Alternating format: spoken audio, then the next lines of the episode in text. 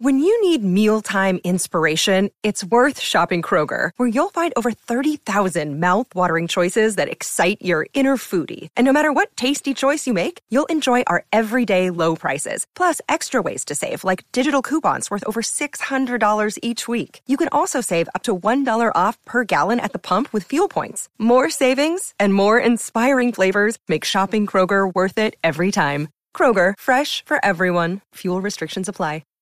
Monthly dividend stocks are fantastic investment vehicles that return passive income to shareholders more frequently than typical dividend stock. Who doesn't love getting paid every month instead of every three months? Which is the most common dividend payment schedule on the market? In theory, a monthly dividend stream should accelerate the compounding effect, and in turn push the dividend snowball a little faster down the hill. And it does. Anytime you receive capital faster and redeploy it to earn you more capital, you stand to benefit from the process. But in reality, there are two factors that are necessary for dividend stocks to compound your money quickly and to grow small sums into large wealth. They are a high dividend growth rate and a strong total return. And you want these two factors to remain consistent over a long period of time. It's easy to look at history and find the perfect investment vehicle because hindsight is always 2020. But there is another very powerful thing we can learn by looking at the past. And that is what type of actions in the past led to better than average results.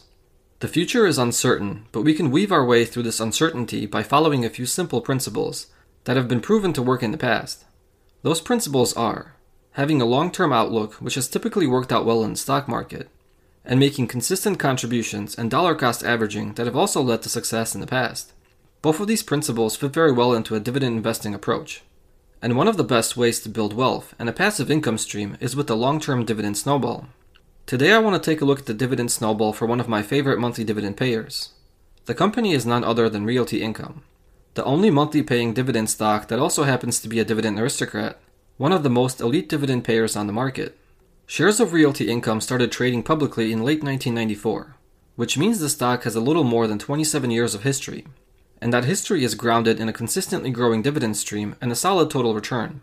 Let's say you had a spare $100 each month and you decided to invest this cash into realty income starting in 1994. And you continued this process of investing $100, acquiring more shares of the company month after month till today. How much would this position be worth? And how much would realty income have paid you in dividends throughout the last 27 years? Your initial $100 would buy you 12 and a half shares of the stock, that traded for an even $8 on November 1st, 1994. Fast forward to today, and shares of the stock trade for around $67. That's a little more than an 8 times multiple, which is very nice, but not overly fantastic, especially compared to some other companies I've already looked at. Investing $100 per month during the last 326 months equates to a total investment of $32,600. And this position would have a market value just shy of $99,000 today, without dividend reinvestment. That's a little more than three times your actual investment. But on top of the market value of this position, Realty Income would have also paid you a little more than $52,000 of dividend income during this time. This bumps the total return to about $150,000, which is nearly five times the original investment. Multiplying your money five times is nothing to sneeze at. But again, when I looked at Home Depot or Lowe's or even United Healthcare, each of these stocks offered significantly higher growth than realty income, resulting in your money growing significantly quicker.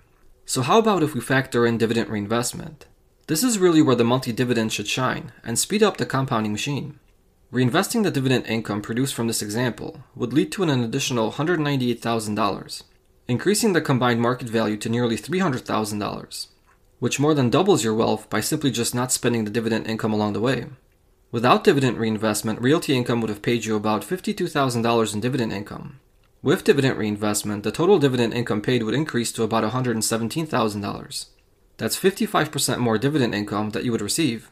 Also, your original investment of $32,600 would multiply about 9 times, versus only 5 times without dividend reinvestment.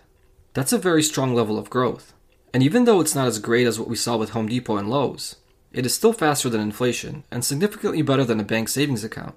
Let's talk about why Home Depot and Lowe's were able to offer a much better dividend snowball than realty income.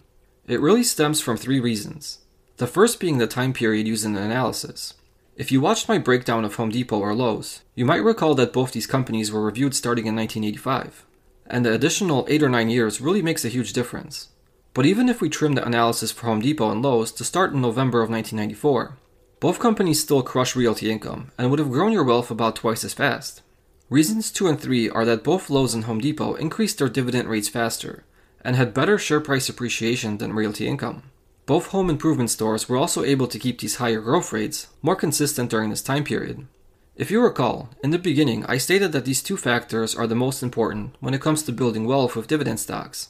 Realty income, with the exception of 2013, has never increased its annual dividend rate by more than 10%. 1995 doesn't really count since the company only paid two monthly dividends in 1994. If you compute the average annual dividend growth rate for realty income, excluding the year 1995, you come up with 4.54%, which is a rather weak dividend growth rate. The trailing 10 year dividend growth rate is 5.02%, but that is overstated by the large 22% increase in 2013. That is an outlier for the company. Looking at the share price appreciation, a quick back of the envelope calculation shows a little more than 8% annual growth. That's a very respectable growth rate. Combining it with the dividend income and the compounding effect, it will easily be in the double digits, meaning that realty income most likely outpaced the S&P since 1994 in terms of total return. But both these factors simply do not stack up against Home Depot and Lowe's. Since there are only 27 years of history for realty income, it's not really fair to judge its results against Home Depot or Lowe's. So, how about if we forecast another 8 years for the stock based on its historical averages? Where can our $100 per month investment into realty income take us in the future? I'm going to assume a consistent 8.26% annual share price growth and a 4.5% annual dividend growth rate.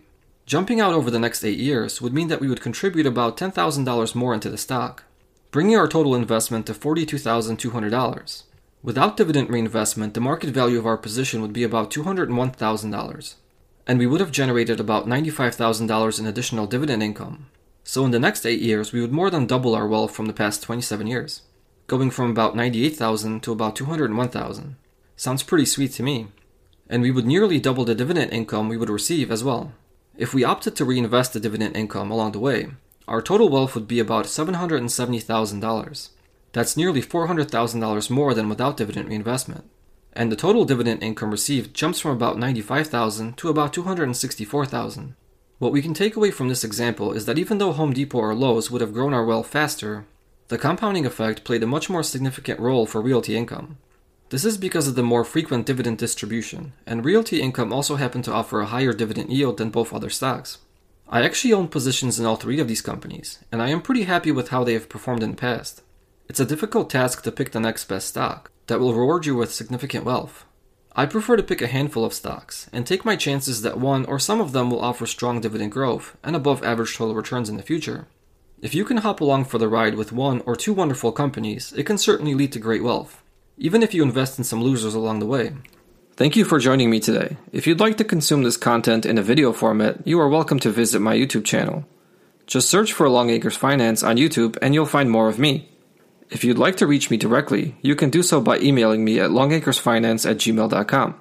If you would like to support this channel, you can do so on Patreon and unlock the additional benefits offered there. Thank you for being here and have a wonderful day.